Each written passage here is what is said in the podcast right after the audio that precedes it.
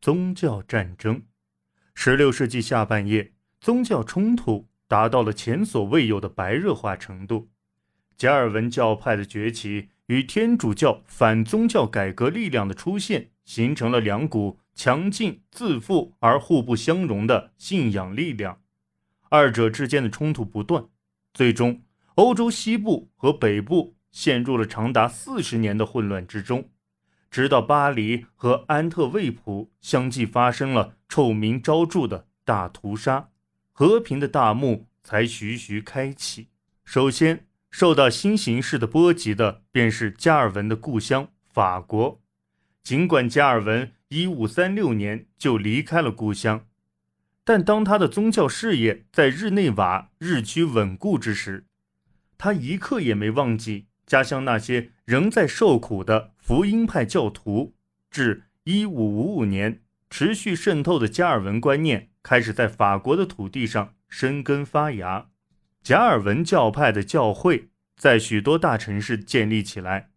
加尔文不断的鼓励这些刚刚萌芽的新教会，还从日内瓦钦派牧师前往法国为他们提供实际指导。因此，尽管受到天主教当局不断的滋扰，这些教会的规模和自信心都得到了稳健的增长。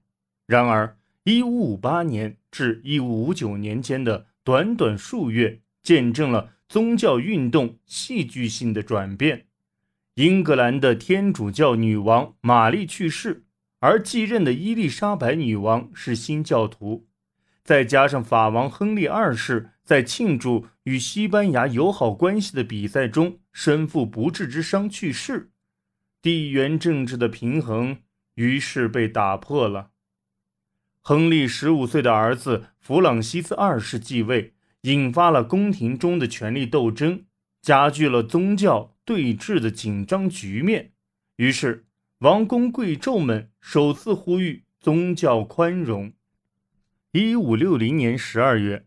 弗朗西斯二世因耳聋意外死亡，他的母亲凯瑟琳·德·美第奇组建了新政府，并试图安抚加尔文教派。后者自1555年以来已经发展为拥有过千个据点及百万教众的大教派。可惜凯瑟琳并未能随意。1561年，天主教的主教们。与加尔文派的牧师们举行了普瓦西会谈。这次会议旨在解决两者间的争端，却无果而终。凯瑟琳无可奈何，宣布对加尔文派实行有限度的宽容。但愤怒的天主教徒已决定斥诸暴力。一五六二年三月，天主教徒在瓦西大肆杀戮。新教徒点燃了两者间展开全面冲突的导火索，宗教战争于一五六二年爆发，持续了三十六年之久，期间战事断断续续，共计发动了七次军事行动，但没有一次时间超过两年。然而，战火一旦烧起，双方之间便几乎难以重建信任。每次冲突结束后，所缔结的和平协定总是在形势压力之下一再被摧毁，因为从这一开始就是国际性冲突。在法国之后，紧接着感受到新的政治变动的地区就是苏格兰。受到英格兰新教女王登基的鼓舞，一波持意见的苏格兰贵族在约翰·诺克斯的鼓动下，尊新教为正统信仰。至该年末，福音派已经在苏格兰许多自治市的教会中掌有实权，迫使法王摄政王吉斯的玛丽躲到爱丁堡的城堡里栖身。当英格兰军队介入支持新教时，新教徒在苏格兰已经奠定胜局。在宗教改革的大潮中，苏格兰意外地取得了胜利。这些事情都使菲利二世焦头烂额。他在尼德兰的北部领地，眼看已经暴露于重重危机之下。一五五九年，他抛下其北部的领地，返回西班牙。而尼德兰人对西班牙外族统治的愤懑则自此滋生蔓延。低地国家同样因加尔文派的传播而开始躁动不安。这里的许多居民有亲友住在法国，关于当地暴乱的消息很快就越过国界传到了这里。牧师们能轻易地往返于英吉利海峡两岸，到信奉新教的英格兰避风头。在他们的鼓舞之下，加尔文派在弗兰德斯和布拉班特的主要城镇中活跃起来。异教徒渴望宗教宽容的请求越来越多地得到了贵族的支持，其中以奥兰治的威廉为首。威廉希望利用宗教问题打击菲利二世那运气不佳的总督帕尔马的玛格丽特。玛格丽特提出。争取更多的宗教宽容建议，菲利二世对此严词拒绝。贵族们于是举行了大规模的示威活动，全副武装的骑马开进玛格丽特在布鲁塞尔的官邸。玛格丽特别无选择，只能让步。一五六六年四月，他宣布暂时搁置异端法。加尔文教徒认为时机已到。纷纷从国外的流亡地回到家园，加入日益壮大的群体中。一五六六年夏，他们开展了一系列大规模的露天讲道活动，史称“绿篱布道”。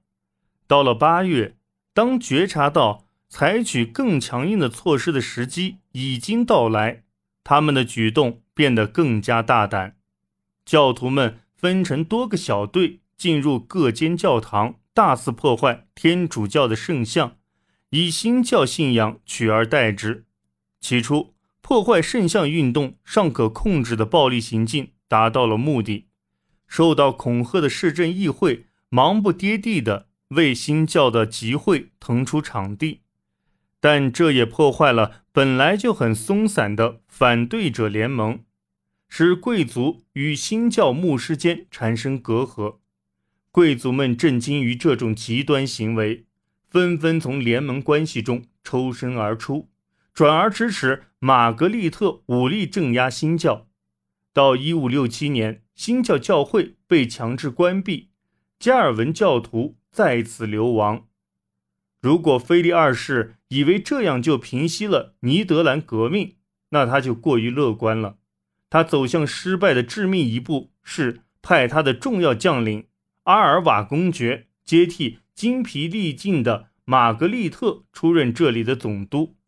阿尔瓦公爵遵从菲利二世的指示，实行恐怖政策，严厉打击新教，而这反倒令数以千计的人归于新教。在流放地的加尔文教徒处境无虞，开始谋划对抗阿尔瓦公爵有效的方法。他们在海上拦截商船。破坏尼德兰的命脉，海上贸易，尼德兰很快便陷入经济危机。而阿尔瓦公爵为了维持占领军的军需所征的重税，更加剧了这一困局。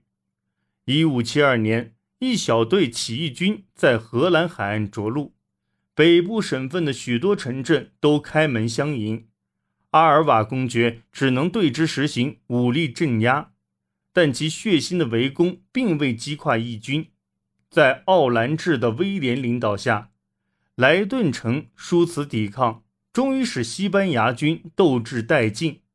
西班牙军的士兵领不到军饷，满腹牢骚，最终成千士兵在1576年发生哗变，他们进入安特卫普，大肆搜刮战利品。尼德兰最富庶的城市连续三天。暴露在无法无天的暴力行径中，成千上万的人在暴动中丧生。愤怒的荷兰人决定团结起来，依据根特协定，将西班牙彻底驱逐出荷兰领土。